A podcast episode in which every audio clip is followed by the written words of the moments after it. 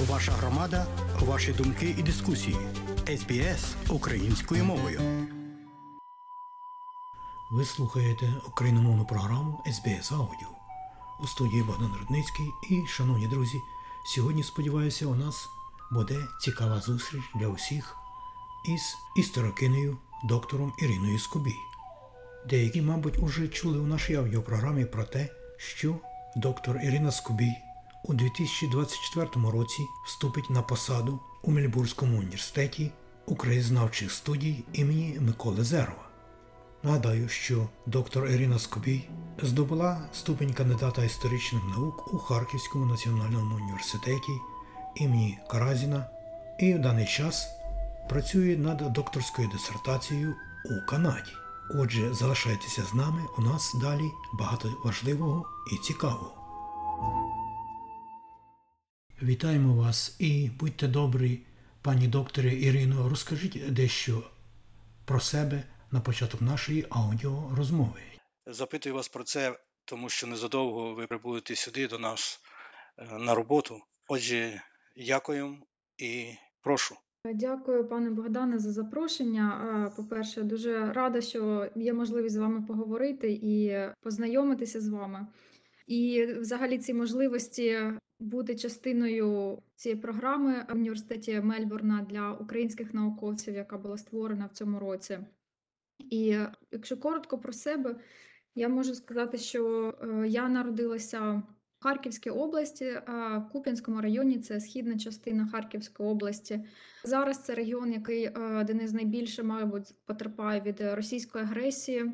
До того він більше ніж півроку знаходився в окупації, і, е, звісно, для місцевого е, населення, місцевих жителів це був дуже важкий період. А зараз, під час постійних обстрілів і близькості до лінії фронту, це, це теж е, далі постійні випробування кожен день.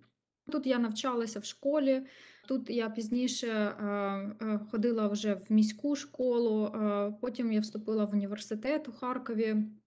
Харків від Куп'янська знаходиться в 125 кілометрах. В Харкові навчалася на історичному факультеті Харківського національного університету імені Василя Каразіна.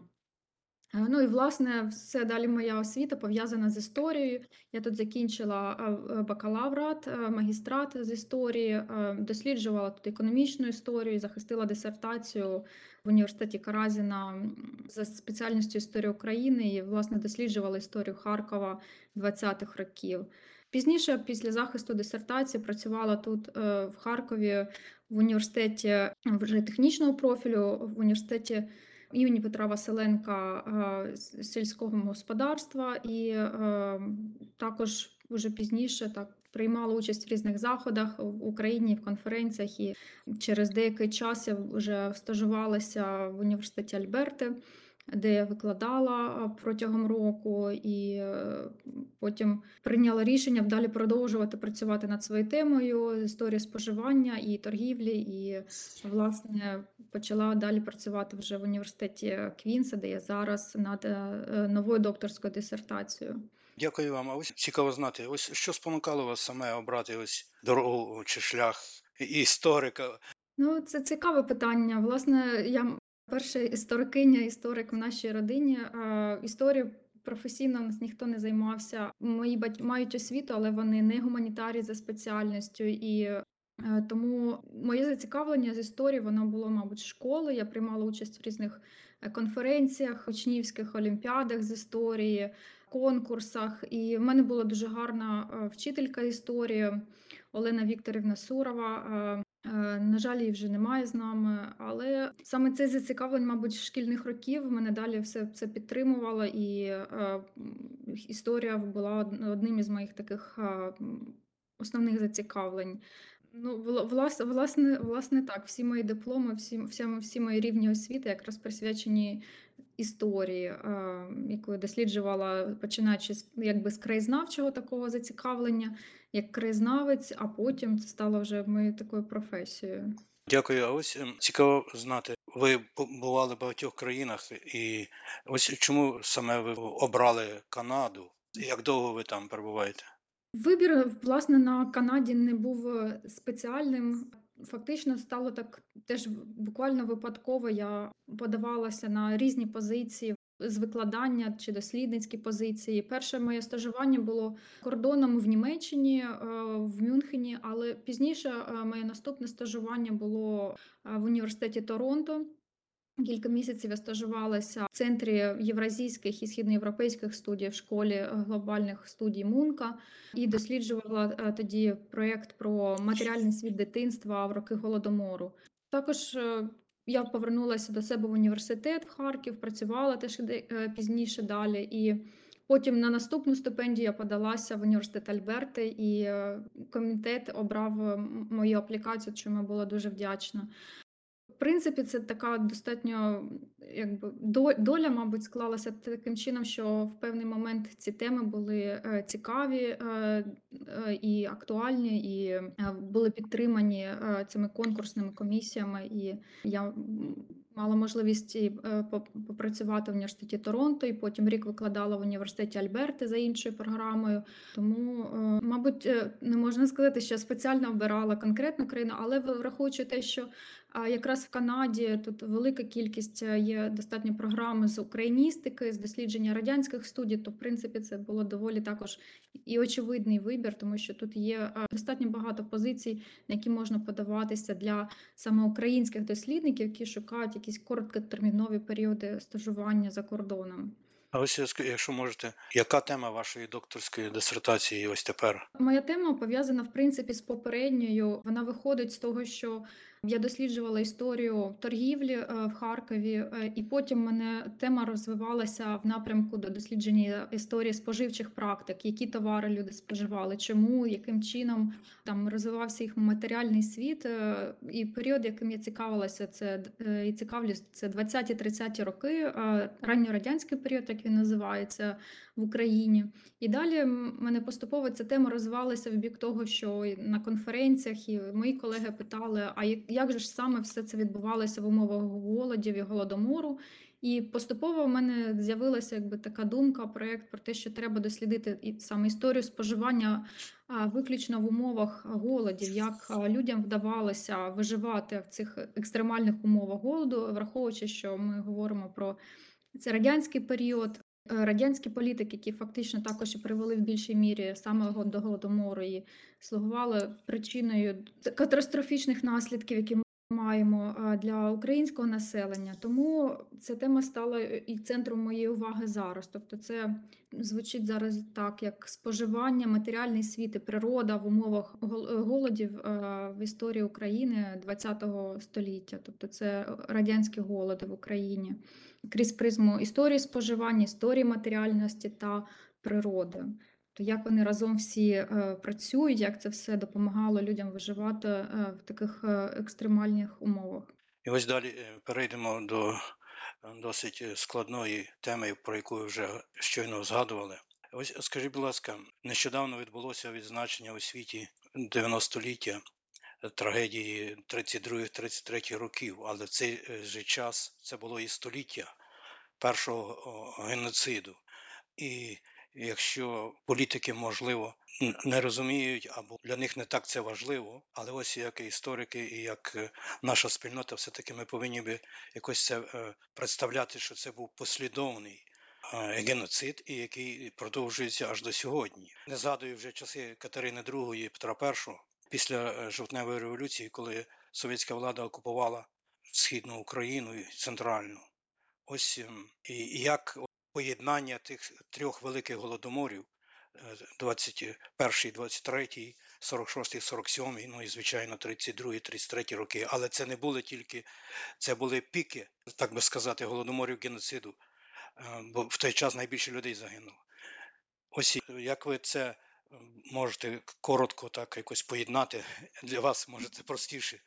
Як і в Так, ну насправді це, це дуже важко по- поєднати все, але, але ви дійсно дійсно говорите, що це є комплексна е, така, має бути комплексне бачення політики, політичний курс радянської влади, економічний курс, там соціальний курс. е, якщо ми говоримо про першу половину ХХ століття, і е, бачити, е, що привело до цих голодів. Е, першого е, після революційного голоду 1921-23 років, е, другого голодомору, як ми знаємо, 32-33 і після Другої світової війни е, в 46-47 роках, то дійсно, коли дивишся на це, що йому передувало, які е, в тому числі е, зовнішньополітичні були умови, внутрішньоекономічні умови. В тому числі природний фактор він теж важливу роль відіграв, але не варто також тільки на цьому акцентувати увагу, оскільки чи е, дії е, радянської влади, чи в той же час її бездіяльність до врегулювання складної продовольчої ситуації, вони якраз і, і, і, приводили до таких катастрофічних наслідків. Якщо власне говорити про перший е, радянський голод в Україні, то дослідниками в принципі багато вже написано про це, що довгий перший, перший рік голоду, наприклад, коли він почався в Україні в 21-му році, він фактично на е, центральному рівні Москвою не визнавався.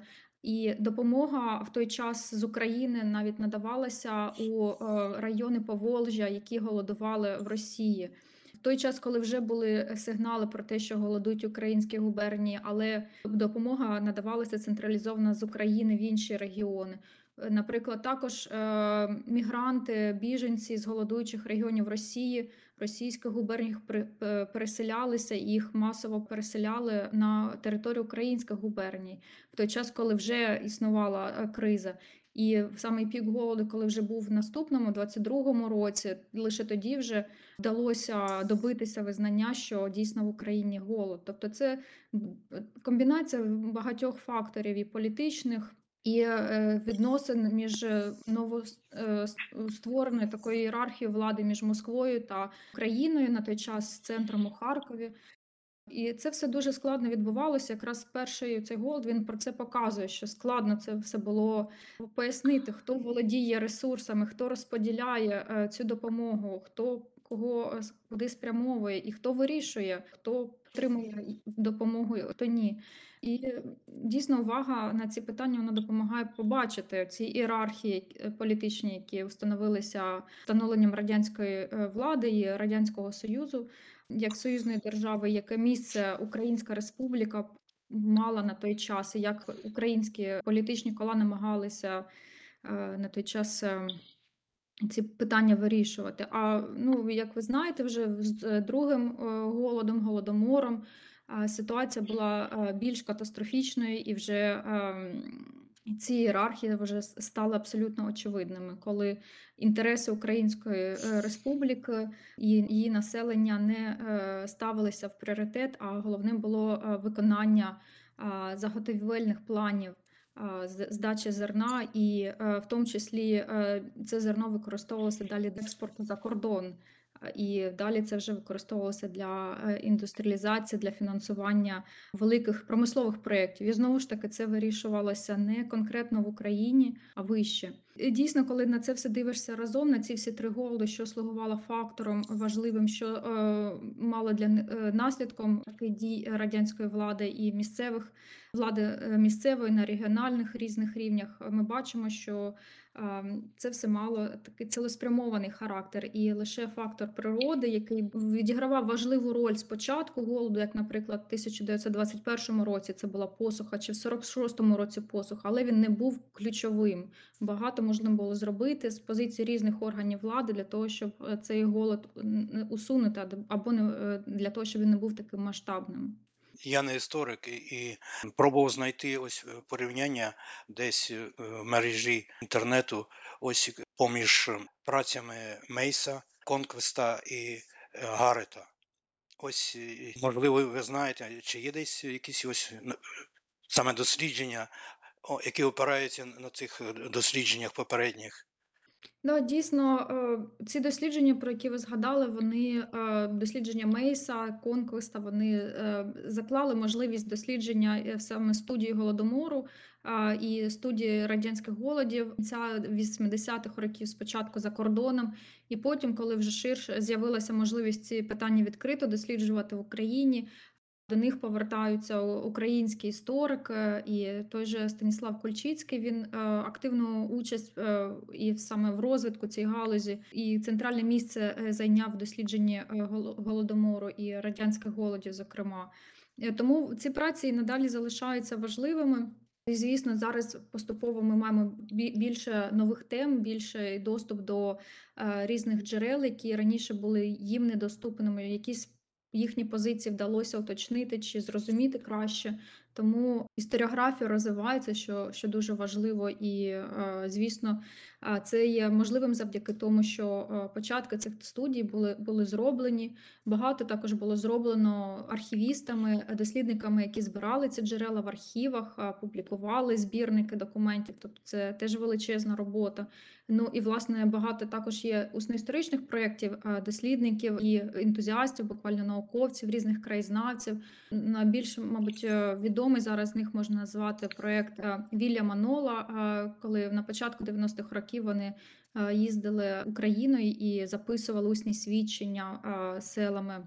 Про те, як колективізацію голодомор вплинули на зміну матеріального життя і традиції українського села. Тобто багато було зроблено цілою плеядою діячів і науковців, і зараз завдяки цьому е, люди рухаються вперед і є потенціал для подальшого розвитку.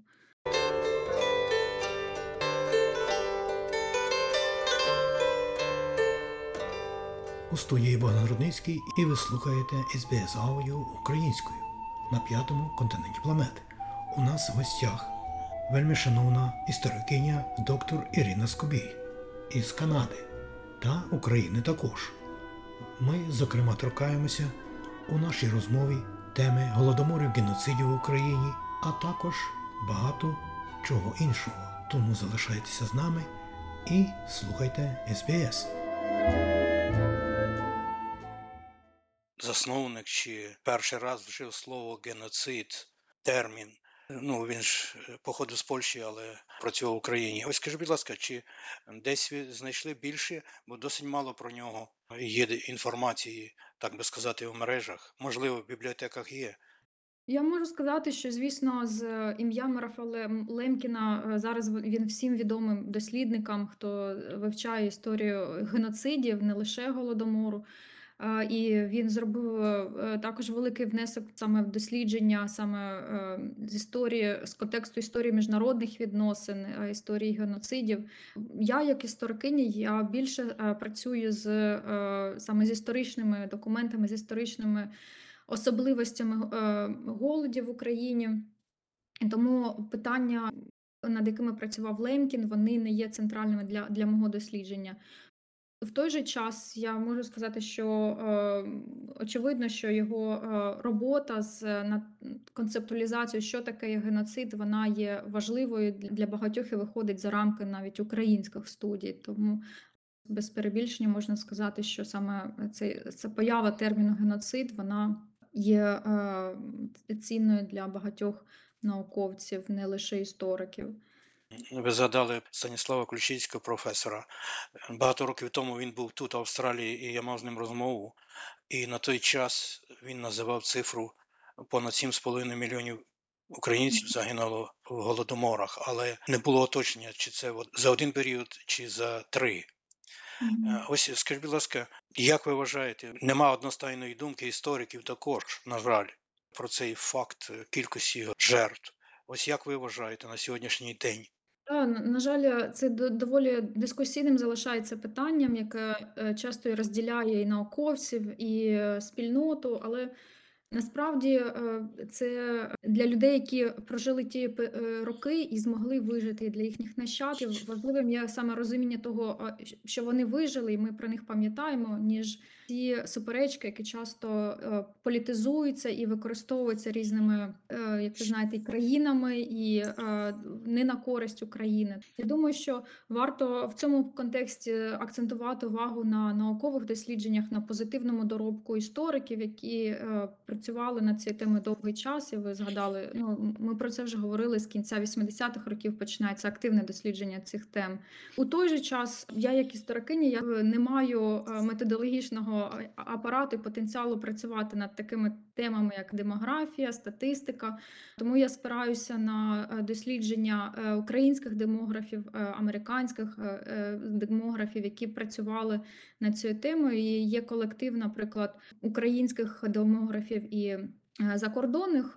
Це, наприклад, Наталія Левчук, Олег Воловина, які е, написали кілька публікацій, які е, визнані більшістю дослідників у світі. І наукових центрів, і вони прийшли до висновку, що в результаті голодомору 32-33 років в Україні загинуло близько 3,9 мільйонів населення. Конкретно це ті втрати, які е, задокументовані, які їм вдалося е, встановити на основі е, історичних документів. Сюди не додаються, наскільки я пам'ятаю, е, ті е, та кількість людей, яка е, виїхала з території України чи загинула поза межами території України. Тобто фактор міграції, який був вирішальним і важливу роль відграв в умовах голодомору, коли люди виїжджали і мігрували в інші республіки, в тому числі в Росію, в пошуку хлібу та продовольства. І ці дані ми не можемо встановити, з'ясувати е, остаточно. Е, І також розбіжності виникають через те, що велика кількість жертв е, у голодомору була саме е, в тих регіонах Російської е, Республіки. Радянської Російської Республіки, яких е, більшість становили етнічні українці. Це Поволжя, Кубань. Але якщо орієнтуватися виключно на територію Української Радянської Республіки, то це близько е, 4 мільйонів населення загинуло. Що говорити е, загалом про радянські голоди е, і їхні демографічні втрати для України, то приблизно теж за такими приблизними підрахунками під час першого радянського голоду е, е, нараховують е, дослідники близько 1 мільйона втрат. І під час е, третього, після Другої світової війни, теж близько мільйона. Тобто загалом виходить 6 мільйонів втрат під час цих трьох радянських голодів, не враховуючи фактори міграції та інших регіонів, е, яких складали більшість українці. Продовження теми геноциду, але уже тепер війна. Ось як е, історик, чи ви вважаєте, що на війну треба було очікувати і сподіватися на неї? З огляду, звичайно, на історію минулого. Дуже дійсно важливе питання, е, тому що ми маємо розуміти, що е, події, які зараз е, переживає українське суспільство і спільнота за кордоном, вони не виникли одномоментно через одну заяву одного політичного діяча чи через якісь дії конкретної людини. Це все процес, який е, відбувався якби поступово, і певним чином е, якісь процеси були більш помітні, інші менш помітні. Але Якщо подивитися на розвиток історичних подій, ми бачимо, що претензії стосовно е, регіонів, які зараз є епіцентром бойових дій, е, починаючи з 2014 року, це Донецька і Луганська області. Зараз це Харківська область, південь України, Херсонська, Миколаївська область, в тому числі Крим. Претензії Росії стосовно цих регіонів вони існували давно і не з'явилися тільки 5 чи 10 років назад. Навіть після проголошення незалежності України в 91-му році, уже тоді, як український парламент е, прийняв це рішення, відразу з Росії вже були сигнали про те, що е, будуть якісь дії е, і невизнання нашої влади на території Донбасу чи Криму.